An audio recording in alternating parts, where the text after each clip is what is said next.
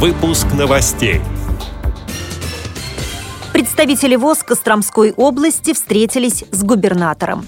В Екатеринбурге открылся досуговый центр для слепоглухих людей. Получены результаты клинических испытаний препарата для регуляции суточных ритмов у слепых. В Иркутской области пройдут мероприятия для инвалидов по зрению, приуроченные к 145-летию Александра Куприна. Далее об этом подробнее в студии Наталья Гамаюнова. Здравствуйте. Поддержка старшего поколения, развитие здравоохранения и образования, повышение социальной ответственности СМИ, реализация программы «Доступная среда» – эти и другие вопросы обсуждались в ходе встречи губернатора Костромской области Сергея Ситникова с представителями общественных организаций Костромской области, в том числе и ВОС. Руководитель региона подчеркнул, что высоко оценивает деятельность Общественной палаты Костромской области по контролю работы органов власти и отстаиванию интересов граждан. В рамках беседы председателем Костромской региональной областной организации ВОС Дмитрием Андреевым был поднят вопрос о реализации в регионе программы «Доступная среда». Сергей Ситников отметил, что программа по созданию условий для жизнедеятельности инвалидов будет реализовываться в полном объеме. Областные власти готовы вкладываться и в создание новых рабочих мест для инвалидов.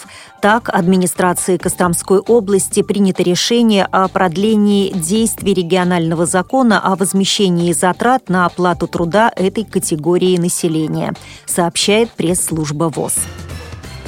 В Екатеринбурге на базе Свердловской областной библиотеки для слепых открылся досуговый центр для слепоглухих людей.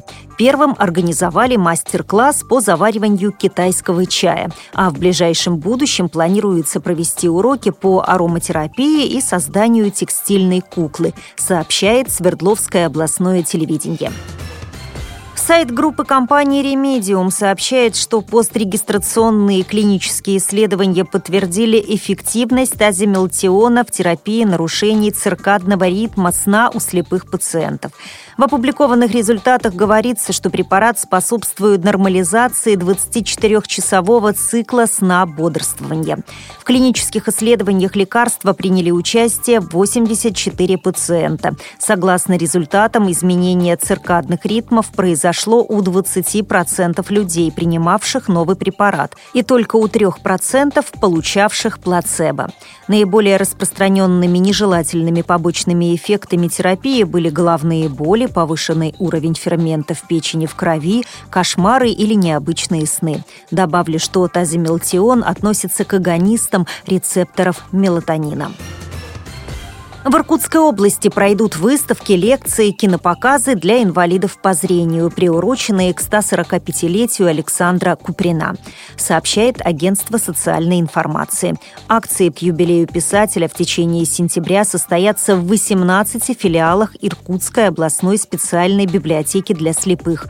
Запланированы книжная выставка «Человек, стихии и интуиция», лекции о жизни и творчестве писателя, кинопоказы экранизации произведений Куприна с тифлокомментариями.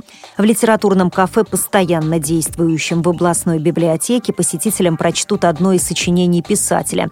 Для тех читателей, которые по состоянию здоровья не смогут посетить библиотечные выставки и акции, книги по заявкам доставят домой. Как рассказала Валентина Лаптева, директор читальни, на ближайшее время запланирована выставка по творчеству писателя Ивана Бунина. С этими и другими новостями вы можете познакомиться на сайте Радио ВОС. Мы будем рады рассказать о событиях в вашем регионе. Пишите нам по адресу новости@радиовос.ру. А я желаю вам всего доброго и до встречи.